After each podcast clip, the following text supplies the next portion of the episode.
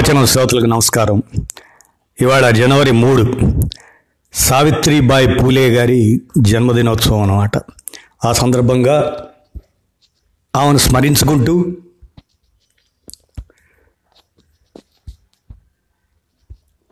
ఆమె జీవిత చరిత్ర గురించి మనం తెలుసుకోవటం ఎంతైనా సముచితంగా ఉంటుంది. సావిత్రిబాయి పూలే జయంతి జనవరి మూడును భారతదేశ మహిళా ఉపాధ్యాయుల ఉపాధ్యాయురాలుల దినోత్సవంగా జరుపుకుంటున్నామంటే ఆ గొప్పతనం మనం తెలుసుకోవలసిందే. మన దేశంలో మొదటి మహిళా ఉపాధ్యాయురాలు మహిళలకు మొదటి పాఠశాల స్థాపించిన సంఘ సంస్కర్త సావిత్రిబాయి పూలే.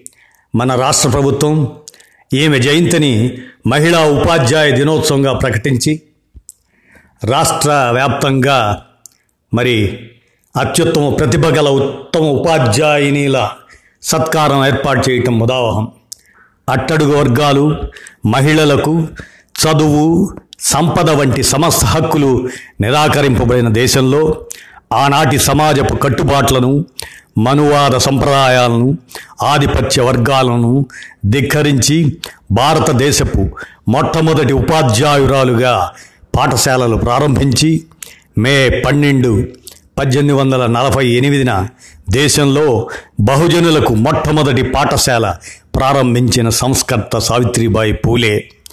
ఈమె భారతీయ సంఘ సంస్కర్త ఉపాధ్యాయుని మరియు రచయిత్రి. ఆమె నిమ్న వర్గాల అభ్యున్నతి కృషి చేసిన జ్యోతిరావు పూలే భార్య. కులమత భేదాలకు అతీతంగా సమాజాన్ని ప్రేమించిన ప్రేమస్వరూపిణి.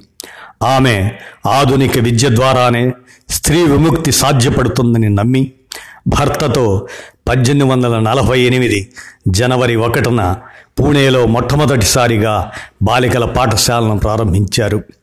కుల వ్యవస్థకు వ్యతిరేకంగా పితృస్వామ్యానికి వ్యతిరేకంగా శూద్రుల అస్పృశ్యుల మహిళల సకల హక్కుల కోసం పోరాటం చేయటం తమ సామాజిక బాధ్యతగా ఆ దంపతులు విశ్వసించారు. నూతన వ్యవస్థ కోసం ప్రాణాల్ని సైతం పణంగా పెట్టి సమిష్టిగా పోరాటం చేశారు. సావిత్రిబాయి మహారాష్ట్ర సతారా జిల్లాలో నయాగావ్ అనే గ్రామంలో పద్దెనిమిది వందల ముప్పై ఒకటి జనవరి మూడున జన్మించారు. ఆమెది రైతు కుటుంబం. సావిత్రిబాయి కుటుంబానికి తెలంగాణ ప్రాంతంతో బంధుత్వం ఉంది. వీరి బంధువులు నిజామాబాద్ జిల్లా బోధన్ నాందేడ్ కొండల్వాడి ప్రాంతంలో ఆదిలాబాద్ చుట్టుపక్కల ఉన్నారు. బోధన్ ప్రాంతపు మున్నూరు కాపులు వీరికి చుట్టాలు. సావిత్రిబాయి తన తొమ్మిదవ ఏట పన్నెండేండ్ల జ్యోతిరావు పూలేను పద్దెనిమిది వందల నలభైలో వివాహమాడారు. ఆ దంపతులకు సొంత పిల్లలు లేరు. కానీ ఆ జంట యశ్వంతరావు ఒక బ్రాహ్మణ వితంతు కుమారుణ్ణి దత్తత తీసుకున్నారు. సావిత్రిబాయి జ్యోతిరావు పూలే ప్రోత్సాహంతోనే ఇంట్లోనే అక్షరాభ్యాసం చేసి విద్యావంతురాలయ్యింది.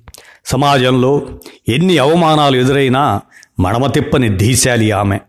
కేవలం నాలుగు సంవత్సరాలలోనే గ్రామీణ ప్రాంతాల్లో ఇరవై పాఠశాలను ప్రారంభించి ఉచిత విద్యను అందించారు.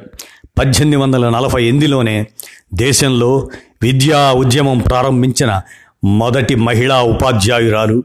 దళితుల స్త్రీల విద్యా వ్యాప్తికి కృషి ప్రారంభించే నాటికి ఈమె వయస్సు కేవలం పన్నెండేళ్ళు మాత్రమే. వారి జీవితకాలంలో మొత్తం యాభై రెండు పాఠశాలలు ప్రారంభించారు. అయితే ఈ క్రమంలో ఆమె ఆధిపత్య కులాల వారి నుంచి అనేక దాడులను అవమానాలను ఎదుర్కొన్నారు. ఈ నేపథ్యంలోనే పద్దెనిమిది వందల నలభై తొమ్మిదిలో పూలే సావిత్రిబాయి దంపతులను గృహబహిష్కారానికి గురిచేశారు గురి చేశారు. ఆమె మానవ హక్కుల గురించి ఇతర సామాజిక సమస్యల గురించి స్త్రీలను చైతన్యపరచడానికి పద్దెనిమిది వందల యాభై రెండులో మహిళా సేవా మండల్ అనే మహిళా సంఘాన్ని కూడా స్థాపించారు. జెండర్ సమస్యలకు తోడుగా కుల పితృస్వామ్య వ్యవస్థల అణచివేతకు వ్యతిరేకంగా స్త్రీల సాధికారకత కోసం ఆ సంస్థ కృషి చేసింది. మహిళా హక్కులే మానవ హక్కులని తొలిసారిగా నినదించింది సావిత్రిబాయి పూలే.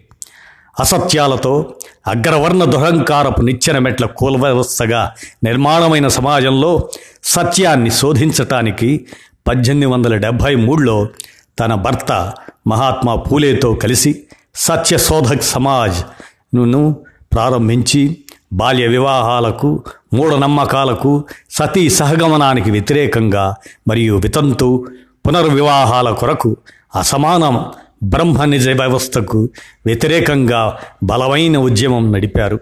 బాల్యంలోనే వైధవ్యాన్ని అనుభవించే ఎంతోమంది ఆడపిల్లలకు అన్నం పెట్టి ఆశ్రయం కల్పించారు. గర్భవతులైన వారికి పురుళ్ళు పోసి వారి కళ్ళలో వెలుగు చూశారు. అలా పురుడు పోసుకొని తన వద్ద వదిలివేసి పోయిన ఓ బిడ్డను అక్కున చేర్చుకున్నారు. యశ్వంత్గా నామకరణం చేసి తమ ఆశయాలకు ఆకాంక్షలకు అనుగుణంగా పెంచి పెద్ద చేశారు. వితంతువులకు శిరోమండనం చేయడాన్ని తీవ్రంగా ఖండించి క్షురకులను చైతన్యపరచి వితంతువులకు శిరోమండనం చేయబోమంటూ క్షురకుల చేత పద్దెనిమిది వందల అరవైలో సమ్మె చేయించారు సావిత్రిబాయి. తర్వాత పద్దెనిమిది వందల డెబ్భై మూడు సెప్టెంబర్ ఇరవై నాలుగున సత్యశోధక్ సమాజ్ అనే సామాజిక ఆధ్యాత్మిక సంస్థను ప్రారంభించి సత్యశోధన కోసం ఉద్యమాన్ని నడిపారు పూలే. ఈ సత్యశోధక్ సమాజ్ మహిళా విభాగం సావిత్రిబాయి నేతృత్వంలో నడిచేది. వివాహాలు వంటి శుభకార్యాలను పురోహితులు లేకుండా నిర్వహించే విధానాన్ని ఈ సంస్థ ప్రారంభించింది. పద్దెనిమిది వందల డెబ్భై మూడు డిసెంబర్ ఇరవై ఐదున భార్యను కోల్పోయిన ఒక యువకునికి తన స్నేహితురాలి కుమార్తెతో సత్యశోధక్ సమాజ్ ఆధ్వర్యాన సావిత్రిబాయి వివాహం జరిపించారు. పద్దెనిమిది వందల అరవై ఎనిమిది నుంచి సావిత్రిబాయి అంటరానితనానికి వ్యతిరేకంగా పోరాడారు. పద్దెనిమిది వందల డెబ్భైలో ఒకసారి పద్దెనిమిది వందల తొంభై ఆరులో మరోసారి దేశంలో తీవ్ర దుర్భిక్షం ఏర్పడినప్పుడు పూలే దంపతులు చేసిన కృషి అనన్య సామాన్యం. కరువు వాతపడిన కుటుంబాలలోని అనాథ బాలలను దాదాపు రెండు వేల మందిని హక్కును చేర్చుకున్నారు. తమ పాఠశాలల్లో విద్యార్థులకు మధ్యాహ్న భోజనం ప్రారంభించారు. సావిత్రిబాయి సంఘ సంస్కర్తగానే కాదు రచయిత్రిగా కూడా వేగుచుక్కగా నిలిచారు. పద్దెనిమిది వందల యాభై నాలుగులోనే ఆమె తన కవితా సంపుటి కావ్య పూలే అనే దానిని ప్రచురించారు. మరో కవితా సంపుటి పావన కాశీ సుబోధ్ రత్నాకర్ను పద్దెనిమిది వందల తొంభై ఒకటిలో ప్రచురించారు. ఆమె ఉపన్యాసాల్లో కొన్ని పద్దెనిమిది వందల తొంభై రెండులో పుస్తక రూపంలో వచ్చాయి. జ్యోతిరావు పూలే పద్దెనిమిది వందల తొంభై నవంబర్ ఇరవై ఎనిమిదిన మరణించడంతో సావిత్రిబాయి అంతులేని దుఃఖసాగరంలో మునిగిపోయారు. ఆ దుఃఖంలో నుంచే మరో ఆదర్శానికి శ్రీకారం చుట్టారు. తన భర్త పూలే చితికి తానే స్వయంగా నిప్పుపెట్టి కొత్త సంప్రదాయానికి తెరలేపారు. భారతదేశ చరిత్రలో భర్త చితికి నిప్పు పెట్టిన తొలి సంఘటన ఇదే. పూలే మరణానంతరం సత్యశోధక సమాజ్ బాధ్యతని స్వీకరించి నడిపించారు. పద్దెనిమిది వందల తొంభై ఏడులో ప్లేగు వ్యాధి పూణే నగరాన్ని వణికించింది. నగరమంతా ఎడారిగా మారింది. జనమంతా దగ్గరలోని అడవుల్లోకి పారిపోయారు. అయినా సావిత్రిబాయి పూలే కొడుకు యశ్వంత్ సహాయంతో వ్యాధిగ్రస్తులకు సేవ చేశారు.